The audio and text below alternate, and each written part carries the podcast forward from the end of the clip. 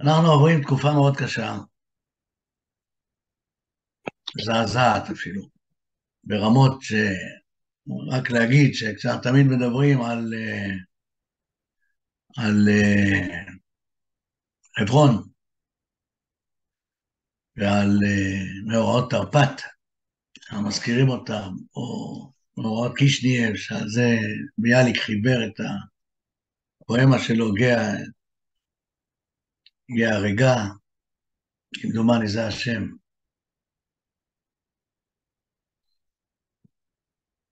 כל זה היה מדובר ב-70 איש, 100 איש, אבל אלף איש ואישה, ילד וילדה, זה דבר פשוט אי אפשר להכיל אותו. אי אפשר להכיל אותו במדינת ישראל אחרי 75 שנים. מה זה הדבר הזה? ומדובר כאן בפלנגות, לא מדובר כאן בצבאות סדירים ומאות טנקים שפלשו למדינת ישראל. איפה המודיעין? איפה הכוחות? איפה המטוסים? אי אפשר לשלוח אפאצ'י כדי שמסוק אחד יורה עליהם מהאוויר, מה יכולים לעשות? האמת היא שהרגשות גואים והמחשבות רצות מכל המקום.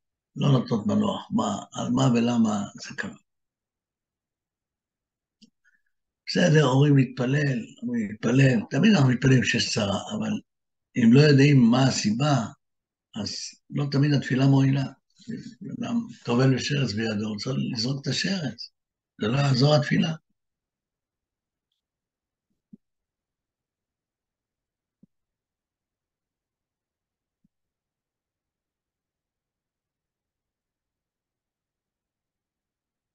אז אתמול בבוקר, או שלשום בבוקר, כמדומני, כן, שלשום בבוקר, ישבתי עם עצמי ואמרתי מאה ואחת פעמים, אליהו הנביא זכור לטוב.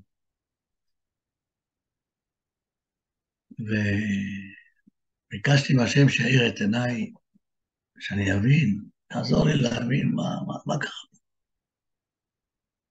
איך זה קרה? ואז נפל למוחי הפסוק שהיה מאוד ברור, ואם לא תורישו את יושבי הארץ לפניכם, והיה אשר תותירו מהם לסיכים בעיניכם ולצנינים בצדיכם, וצררו אתכם על הארץ אשר אתם יושבים בה. פסוק שנכתב לפני 3,500 שנה. כלומר, בעצם העוון הפלילי שלנו, שעל זה בא אלינו כל הצרות הנוראות האלה, זה שאנחנו משאירים את יושבי הארץ, משאירים את החמאס, אחרי כל מה שהוא עושה, כל, כל הדברים הנוראים שהוא עושה, במשך שנים, מההתחלה מגוש קטיף, במקום להילחם בו מלחמת חובה, עוד אנחנו גירשנו את התושבים היהודים, הפקרנו אותם, ועכשיו הקיבוצים שנשארו, חסרי הגנה של גוש קטיף. עכשיו הם, לפתע פתאום, כל, ה... כל הזוועה האיומה הזאת שפקדה אותם.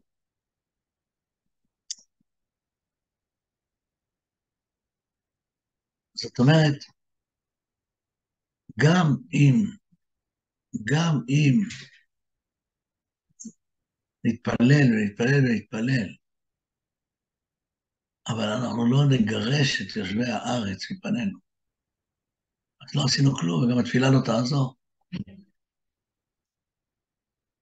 יש פסוק שאומר, גם כי תרבו תפילה, אינני שומע ידיכם דמים מלאו. מה זה ידיכם דמים מלאו? אם אנחנו משאירים את החמאס כמות שהוא, זה ידיכם דמים מלאו, אתה משאיר את אותו קוץ ממאיר וסילון ממאיר, שרוצה כל הזמן להשמיד אותנו, ואתה מצפה ומתפלל שהשם יושיע.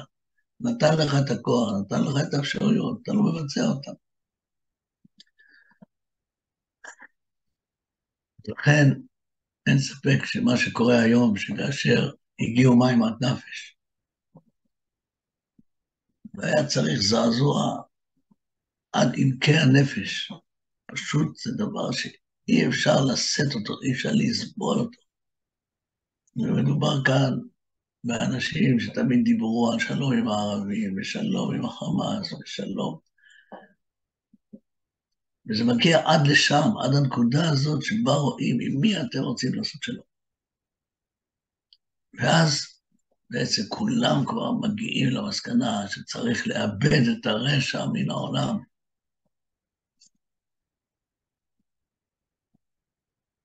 איתמו חטאים מן הארץ, ורשעים עוד אינם, ברכי נפשי את השם הלוויה, ובעבוד רשעים רינה. אבל כמה, כמה, איזה מחיר אנחנו משלמים על הטעויות האלה, פעם אחר פעם אחר פעם. תחילה הסכמי אוסלו, שהשלמנו עם יושב הארץ. בסופו של דבר זה עלה לנו במחיר דמים של אלפי הרוגים. ועכשיו, ביום אחד, ביום אחד, למעלה מאלף הרוגים במיטות משונות, נשים וילדים ותינוקות ומאתיים שבויים, פשוט טראומה איומה. אבל רק היא יכולה בעצם ליצור את המהפך. אבל אני חושש שאנחנו עומדים על סיפה של מלחמת גוג ומגוג. מגיעים לכאן שתי נוסעות מטוסים אמריקאיות,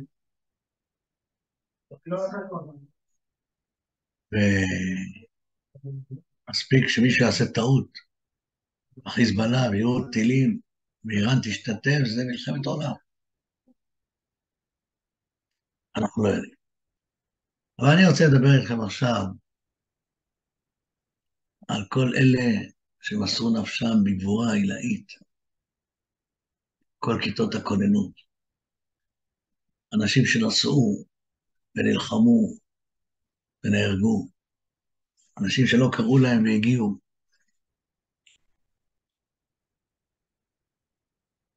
וקראתי עליהם נשמות של עולם הכתר, וזה מה שאני רוצה לדבר. אבל לפני כן, קודם כל, אין ספק שעברנו טראומה אחת מתחילת השנה, כלומר, בעשרה חודשים, ב...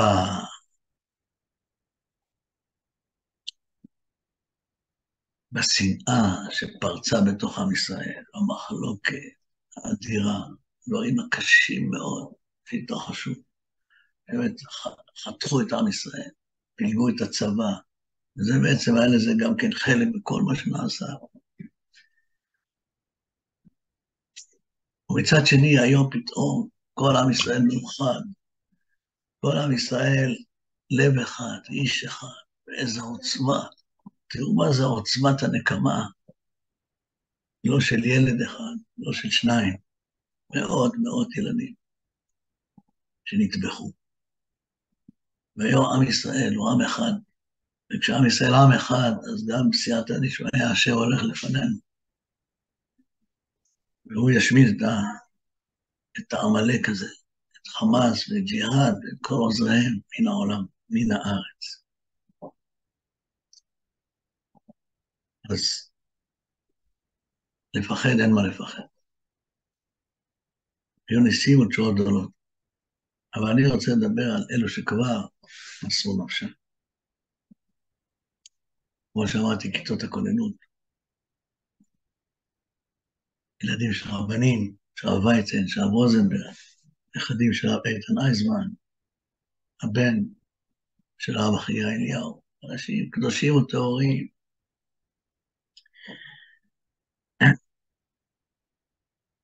אנחנו אומרים שבת, כתר, תנו לך, עוד נוסח ספרד, השם אלוהינו מלאכי, אומר למעלה, אם עמך ישראל יוצא מטה. מהו הכתר הזה? שנותנים מלאכים המוני מעלה עם עם ישראל רוצה מטה. איזה מין כתר זה, שבנוי ממלאכים ומבני אדם. אז כמובן שהמחשבה הראשונה עולה על, על התפילין של בורא עולם.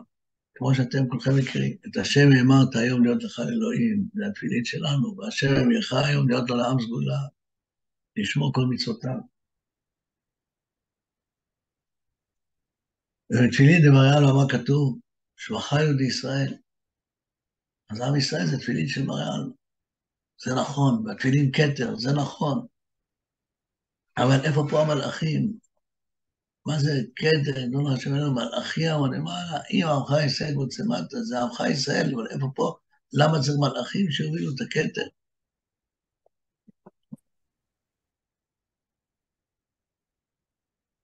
זו שאלה ללא תשובה, שלב זה.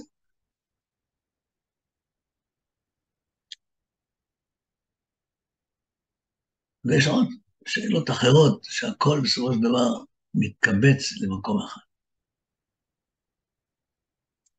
יש פסוק בדברי הימים, שלמה המלך מתפלל לפני השם, הנה אני בונה בית לשם השם אלוהי, להקדיש לו, להקטיר לפניו קטורת סמים ומערכה תמיד, ועולות לבוקר ולערב, לשבתות ולחודשים ולמועדי השם אלוהינו. זאת אומרת, הוא בונה את המקדש, להקטיר, להעלות עולות, חודשים, שבתות, מועדי השם אלוקינו, והפסוק מסיים בשלוש, ארבע מילים. לעולם זאת על ישראל. מה זה לעולם זאת על ישראל? לעולם בית המקדש בנוי. לעולם זה יהיה כך. איך, איך אפשר לומר דבר כזה? ומה קורה אחרי שבית המקדש חרב? מה זה לעולם זאת על ישראל? זה מילות, מילות קודש פה. אומרת הגמרא בשני מקומות, בסרט חגיגה, ובמסכת סוף הסרט בנחות, שיש רקיע אחד בשמיים, נקרא זבול, שבו ירושלים הוא בית המקדש, מזבח בנוי. אז לעולם זאת על ישראל. זאת אומרת, אפילו שלא נמצא כאן, הוא נמצא שם. שמיים. מה זה השמיים? מה, יש בניינים בשמיים? יש בניינים של אור? מה, מה זה הדבר הזה? מה זה מזבח בנוי? ומה זה מיכאל שר גדול מקריב עליו? מה, יש כבשים למעלה? דברים סתומים או חתומים. אבל זה נובע מהפסוק לעולם זאת על ישראל, כאילו בית מקדש לעולם יש. שאלה איפה נמצא. אומרת הגמרא, שנאמר, אז מיכאל השר הגדול עומד ומקריב על הקורבן. על המזבח הזה בשמיים, וזה נמצא כל הזמן גם כשבית המקדש למטה חרב, שנאמר, בנו בניתי בית זבול, לך מכון לשבטך העולמים. ומן הלן דיקרא שמיים, שנאמר, הבט משמיים הוא רואה, מזבול קודשך ותפארתך.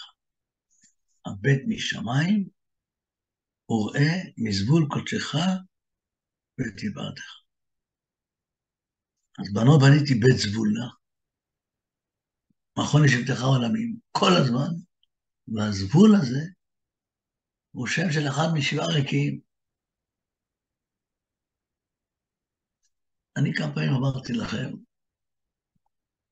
שכשאתם רואים פסוק בגמרא, אל תסתפקו במילים שהגמרא אומרת, אלא תפתחו את התנ"ך, תראו את כל הפסוק.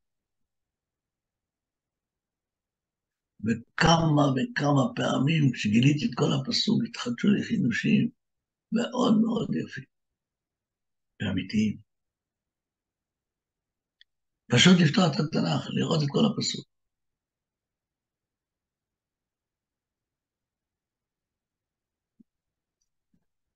ומה ההמשך של הפסוק הזה? איה קנאתך וגבורתך, וגבורותיך. המון נאיך ורחמך אליי את אפקו. לא מובן. מה עושים בזבול? אמרת מקריבים קורבנות, מיכאל השר הגדול עומד מקריבים עליו קורבן. לא יודעים מה זה הקורבן, והפסוק שהגמרא מביאה, הוא מתחיל, הבט משמיים הוא אם מזבול קודשך ותפארתך, והנה יש המשך, איה קנאתך וגבורתך, יש פה, יש פה איזושהי זעקה של הנביא, איה קנאתך וגבורתך, מה הזעקה הזאת?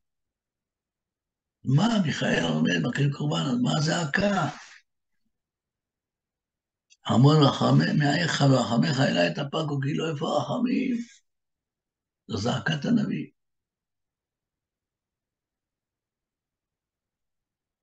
ואני עובר שם התוספות במסכת מנחות. אומר, יש מדרשים, מביא המדרש, ואני קורא לכם מה שכתוב במדרש, באוצר המדרשים. ובזבול יש מזבח בנוי, מיכאל שר של ישראל הוא כהן גדול ועומד ומקריב עליו קורבן בכל יום ויום. ומה הם הקורבנות שהוא מקריב? וכי כבשים הוא מקריב? השאלה שאלנו, מה זה? אלא אמרו חכמים, מיכאל שר ישראל הוא הכהן הגדול בשמיים, ביום שכב בית המקדש, הוא מקריב נשמות של צדיקים, נשמתן של צדיקים. מה זה הדבר הזה? מה הפירוש להקריב על המזבח נשמות של צדיקים? ומי הם הצדיקים האלה? מי הם הנשמות האלה? ואני חוזר על הפסוק, והנביא זועק, איה קנאתך גבורתך, איך אתה נותן? איפה קנאתך? איפה גבורתך? איפה רחמך שהתאפקו?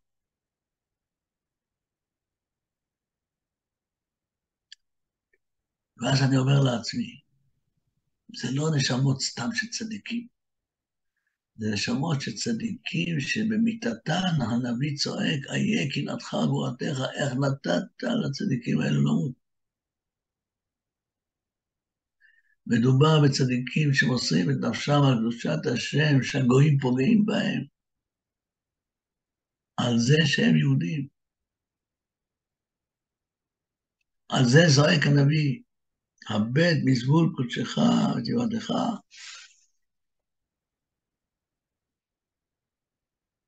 אז זה לא סתם צדיקים. אבל מה זה הקורבן הזה? למה זה נקרא קורבן? למה נקרא אותו? מה זה המזבח? מה זה? מה הדברים האלה? התשובה היא בהבנת עניין הקורבן. עניין הקורבן הוא שאדם אומר לקדוש ברוך הוא, ריבונו של עולם, אני הולך בשליחותך עד טיפת דמי האחרונה. אני לא נרתע משום דבר. לאן שאתה שולח אותי אני מגיע. וכך אמר רבי עקיבא, בכל נפשך, אפילו נותן את נפשך. זאת אומרת, אדם הולך בשליחותו של בורא עולם, וזה הצדיק, עד הסוף. שום דבר לא ירתיע אותו. אלו הם הצדיקים שמוסרים נפשם על קדושת השם, העם, עם ישראל, ועל ארץ ישראל, על הגנת העם. כל אחד כזה, הוא באותן נשמות שהם הולכים, מקריבים את חייהם כדי לעשות רצון השם. ואז נשמתם עולה להיות הכתר של הקדוש ברוך הוא, זה כתר הרצון האלוקי העליון. הנשמות האלה שבעולם הזה נשלחו והלכו בשליחות השם, ועשו את נפשם עד הסוף, בלי להשאר להם כלום. זה בעצם הנשמות המאירות את הרצון האלוקי. והמלאך מיכאל בונה את הכתר של בורא עולם באמצעות הנשמות האלה.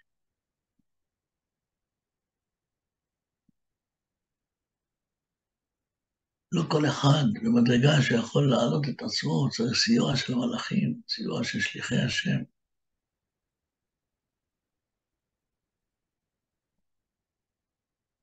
ואז אנחנו מבינים מה זה כתר יתנו לך השם אלוהינו למעלה, אם עמך יסף וצמתה, המלאך מיכאל מעלה את הנשמות של צדיקים, הם נלחמים עד סוף חייהם למען השם, למען העם, למען ארץ ישראל, להציל את עם ישראל מיצר, כמו שראינו בימים האלה וכמו שהיו בכל הדורות. זה הכתר שנבנה על ידי מלאכי השרת וצדיקים יסודי העולם. וכל זה בא מהפסוק, הבט משמיים רואה, מזבול קודשך ותפארתך, איה קנאתך וגבורתך. וזה הרקיע שנקרא זבול, זה הרקיע המיוחד.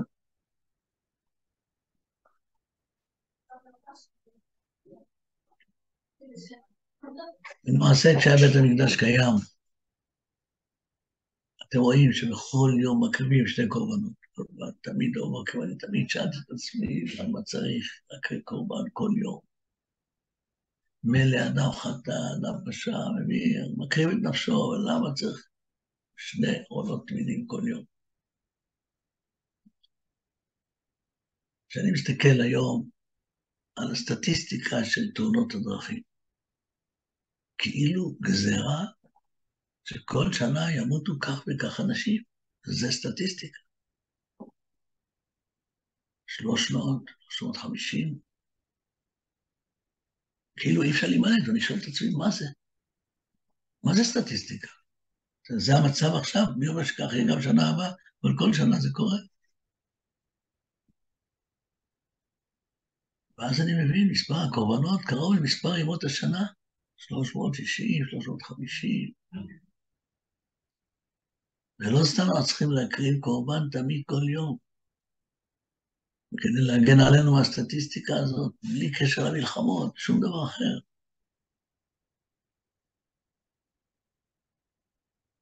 מה זה אומר? הרי הקדוש ברוך הוא לא מקבל קורבנות. אומר, קורבני יחמיא לישי, אתם רוצים שתופיע אש? בבקשה, תקריבו קורבן. זה בשביל האש. הופעת האש. וזו הייתה טעות של עם ישראל שחשב, כמו הגויים, שנותנים קורבן, יש מי שלוקח אותו, הוא צריך אותו, אנחנו מרצים אותו, כמו מחשבתם של עובדי האלילים. ואחר כך צעקו כל הנביאים מדוד המלך, משמואל הנביא, שהוא אמר חפץ להשם בעולות הזוכרים, ומה אתה חושב שהוא לוקח משהו? שאתה נותן, זה אני יודע, אבל לא שהוא לוקח, זה נתינה בלי לקיחה.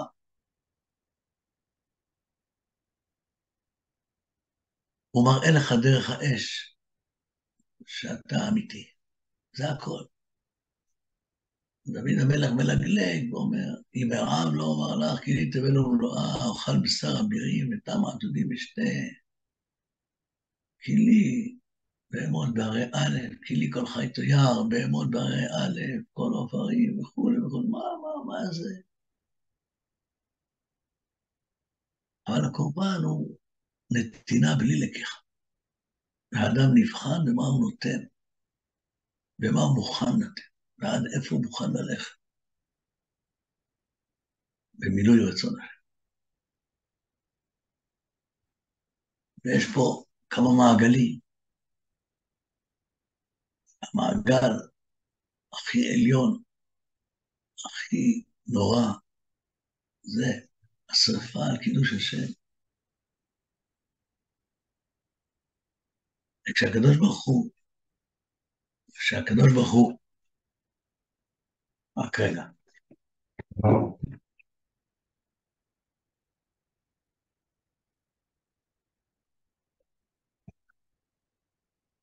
וכשהקדוש ברוך הוא בחר בלוויים, הם חומת הגנה, והכהנים הם חומת הגנה. על מי? על עם ישראל. אתה ובניך ובית אביך איתך תישאו את ארון המקדש, ואתה ובניך תישאו את עבוד כהונתכם. כדי שעם ישראל לא ייפגע, הקדוש ברוך הוא שם חומה פנימית, וזה הלוויים. והקדוש ברוך הוא הגן על הלוויים באמצעות הכהנים שנמצאים עוד חומה בפנים, אסור לכהן לטעות כמו נדב ואביהו. ומי הפנימי יותר מהכהנים? זה הקורבן שנשרף. שם השרפה, שם האש.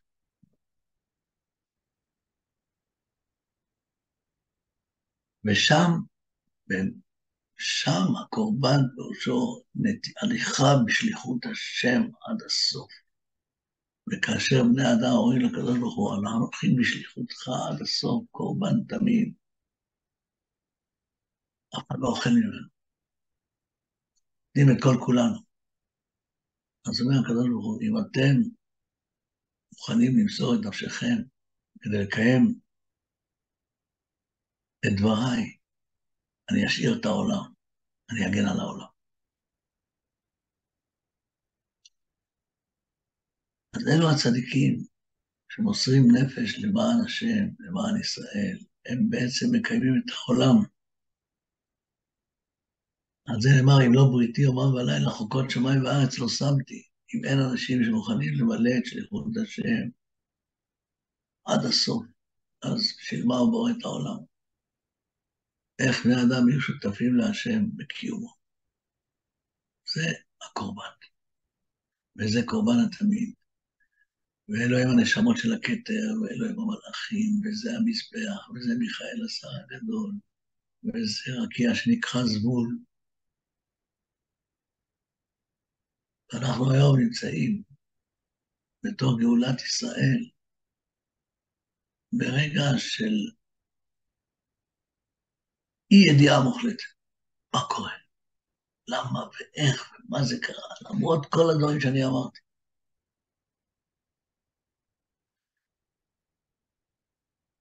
כמו מלחמת יום הכיפורים, משהו קרה, ומיליון חיילים עומדים לחצות את התעלה, והמנהיגים לא יודעים לפרש את זה. אנשי הצבא לא יודעים להגיד שפה יש מלחמה, כאילו מסך שחור נפרס על העיניים. אותו דבר היום, מסך שחור נפרס על העיניים של ראשי הצבא, שלא ראו, ראו, או לא ידעו ולא הבינו, ולא תפקדו, זה דבר שהוא... אין, אין לו, אין לו אח ורע ולא נתפס. וזה קרה. והמחיר הוא איום ונורא. מזעזע כל נפש. תראו, זה זעזע את כל העולם. זה באמת משהו שהוא בלתי נתפס. הרוע, הרוע. ורוע צריך להשמיד, אין, אסור להשאיר אותו חי.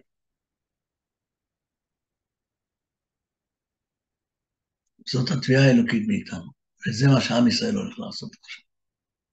הוא עושה את זה בשמחה, הוא עושה את זה בהתלהבות, הוא עושה את זה מתוך אחדות אמיתית, מתוך תחושת צדק עליונה. נקמת ילד קטן, נקמת אלף איש ואישה, על כל מה שקרה, אני לא רוצה לחזור על זה. אי אפשר, אי אפשר, אי אפשר לעשות את זה. אבל עם ישראל יוצא להילחם את מלחמת השם לעיני כל העולם כולו. אז אין ספק שכשעם ישראל יוצא למלחמת השם, למגר את הרוע מן העולם, ולאחר שספגנו מכה כל כך קשה, ואנחנו בגאולת ישראל, בסוף תהליך הגאולה, ואז עם ישראל מתאחד, מתיישר, למרות כל המחלוקות שחתכו אותנו בשניים. וכל זה מאיר ומעורר את האמונה. ומאיר ומעורר את התקווה. ובעזרת השם אנחנו נזכה לתשועה גדולה, לניסים גלויים. ליד השם, למלאכי השם שילכו לפני מחנה ישראל, בעזרת השם עוד נצא מאפלה לאור גדול. יישר כוח לכם על כל ההקשבה. צריך לעכל את הדברים, צריך לחשוב על הדברים. דברים לא פשוטים, אבל אני חושב שאנחנו עוברים מאורעות קשים מאוד, וכמו שאמרתי לכם, הייתי צריך לומר מאה ואחת פעמים אליהו הנביא זכור אותו. אולי גם אתם תגידו את זה, או אולי יגלו לכם דברים שלא גילו לי.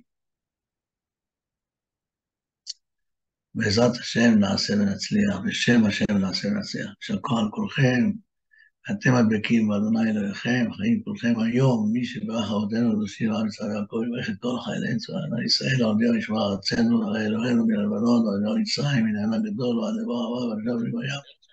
ועד ראש ולהם ויציל מכל צער וצוקה, מכל נגע מחלה, ושלב ברכה וצער חום מעשה ידיהם. ויעתכם בחטא ישועה ותן ניצחון וכבדו כי אדוני אלוהיכם, והולך עמכם, יילחם לכם, ויילחם להושיע אתכם. כן יעצור ולומר אמן, חזקו וימצאו.